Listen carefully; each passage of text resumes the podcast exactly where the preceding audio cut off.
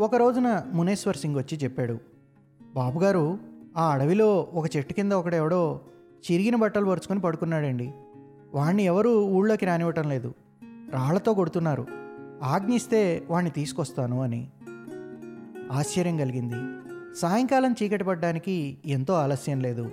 చలి అంతగా లేకపోయినా కార్తీక మాసం రాత్రివేళ బాగా మంచు పడుతోంది. తెల్లవారు గట్ల చలి వేస్తోంది.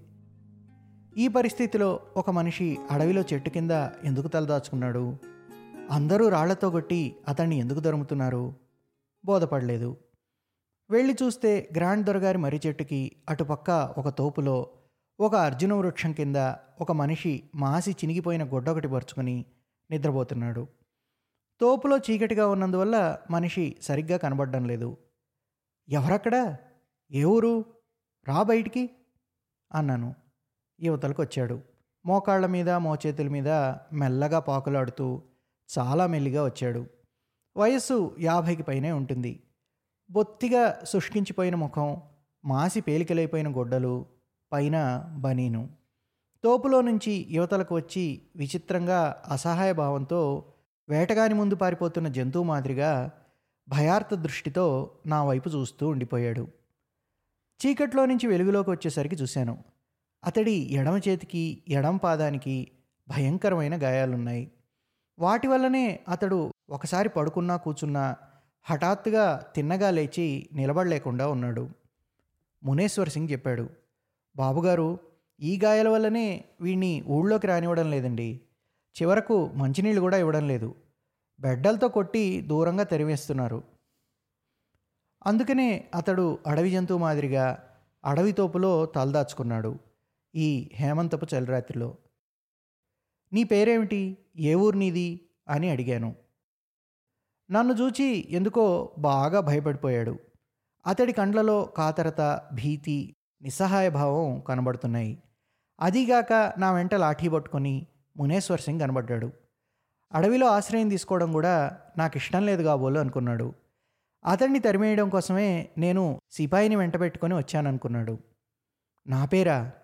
నా పేరు గిరిధారిలాల్ నా ఊరు తింటాంగా అని జవాబిచ్చాడు.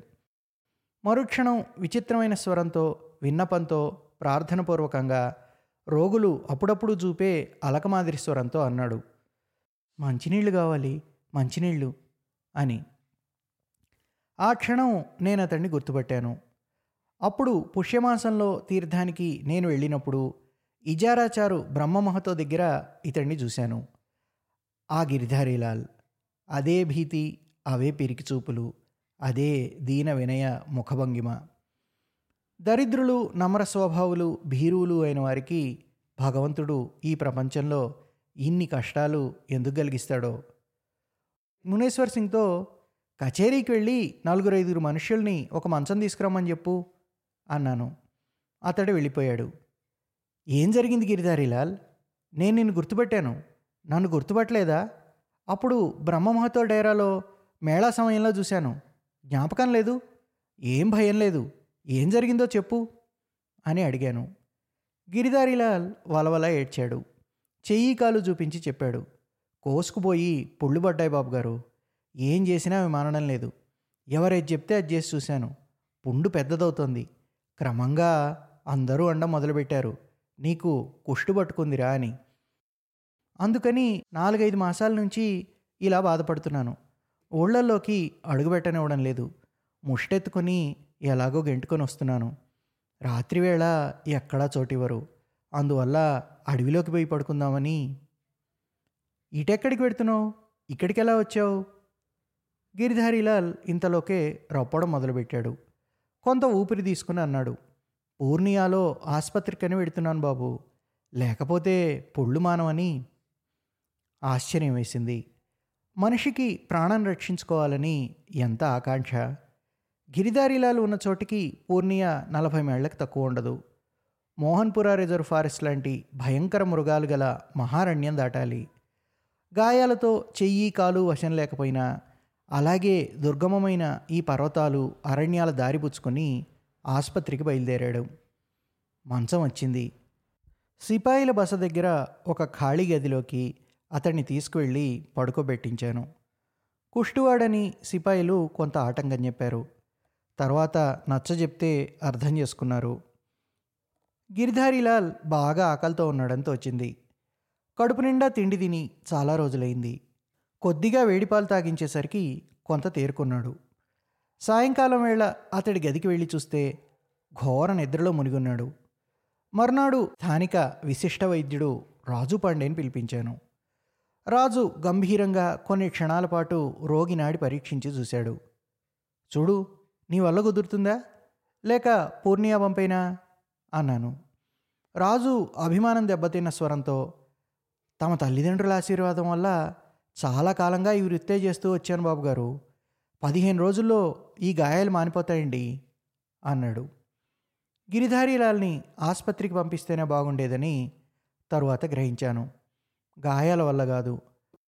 రాజు పాండే మూలికలు ఔషధాల పుణ్యమా అని ఐదారు రోజుల్లోనే గాయం రంగు మారిపోయింది కానీ వచ్చిన చిక్కల్లా అతడికి సేవా శుశ్రూష చేయడమే. అతడిని తాకడానికి ఎవ్వరూ ఇష్టపడలేదు. గాయానికి మందు పట్టించేవాళ్ళు లేరు. అతడు మంచినీళ్ళు తాగే లోటా కడగడానికి కూడా ఎవరూ ఇష్టపడడం లేదు. ఆ పైన పాపం జ్వరం పట్టుకుంది. జ్వరం బాగా అధికంగా వచ్చింది. ఇంకా వేరు ఉపాయం లేక కొంతని పిలిపించాను. పల్లె నుంచి ఎవరైనా ఒక గంగోతా స్త్రీని తీసుకురా డబ్బులు ఇస్తాను అతన్ని కాస్త చూడవలసి ఉంటుంది అని ఆమెతో చెప్పాను. కొంత కాస్తైనా ఆలోచించకుండానే తక్షణం నేనే చేస్తాను బాబు డబ్బులు ఇవ్వనక్కర్లేదు అని చెప్పేసింది. కొంత రాజపుత్ర జాతి స్త్రీ గంగోత మనిషికి ఎలా చాకిరీ చేస్తుంది?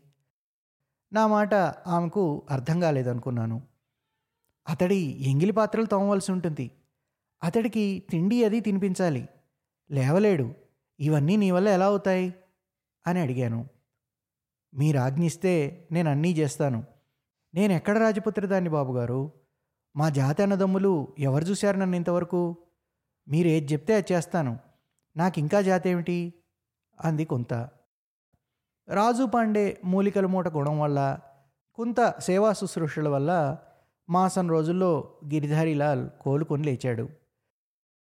కుంతకు ఇందుకు ఏదైనా ఇవ్వబోతే ఏమీ తీసుకోలేదు. ఈ మధ్య గిరిధారీలాల్ను బాబా అని పిలవడం మొదలుపెట్టింది. అయ్యయ్యో బాబా చాలా కష్టంలో ఉన్నారు. ఆయనకి సేవ చేసింది చాలక పైన డబ్బులు తీసుకుంటానా? పైన ధర్మరాజు లేడా? అంది. నా జీవితంలో చేసిన సత్కార్యాల్లో ఒకటి దీనుడు ఆధారహీనుడు అయిన గిరిధారీలాల్కి డబ్బు ఏమీ కట్టనక్కర్లేకుండానే లవటోలియాలో కొంత భూమి ఇచ్చి ఇల్లు ఏర్పాటు చేయడం. ఒకనాడు అతడి గుడిసెకెళ్ళాను.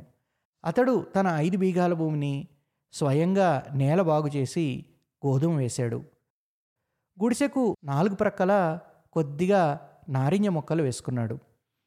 ఇన్ని నారింజ మొక్కలు ఎందుకో గిరిధారిలాల్? అని అడిగాను. అవి షర్బత్కు పనికొచ్చే కాయలు బాబు. అవంటే నాకు చాలా ఇష్టం. పంచదార పటిక బెల్లం దొరకవు నాకు.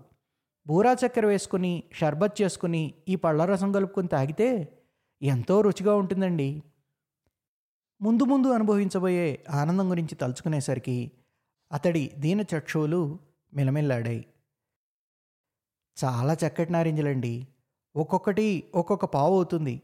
చాలా కాలం నుంచి నా కోరిక ఎన్నటికైనా భూమి సంపాదించగలిగితే షర్బత్ నారింజలు వేసుకోవాలని ఇతరుల దగ్గర నిమ్మలు నారింజలు యాచించి ఎన్నిసార్లు అవమానపడ్డాను బాబు గారు ఇంకా ఆ తిప్పలు లేవు నాకు అన్నాడు.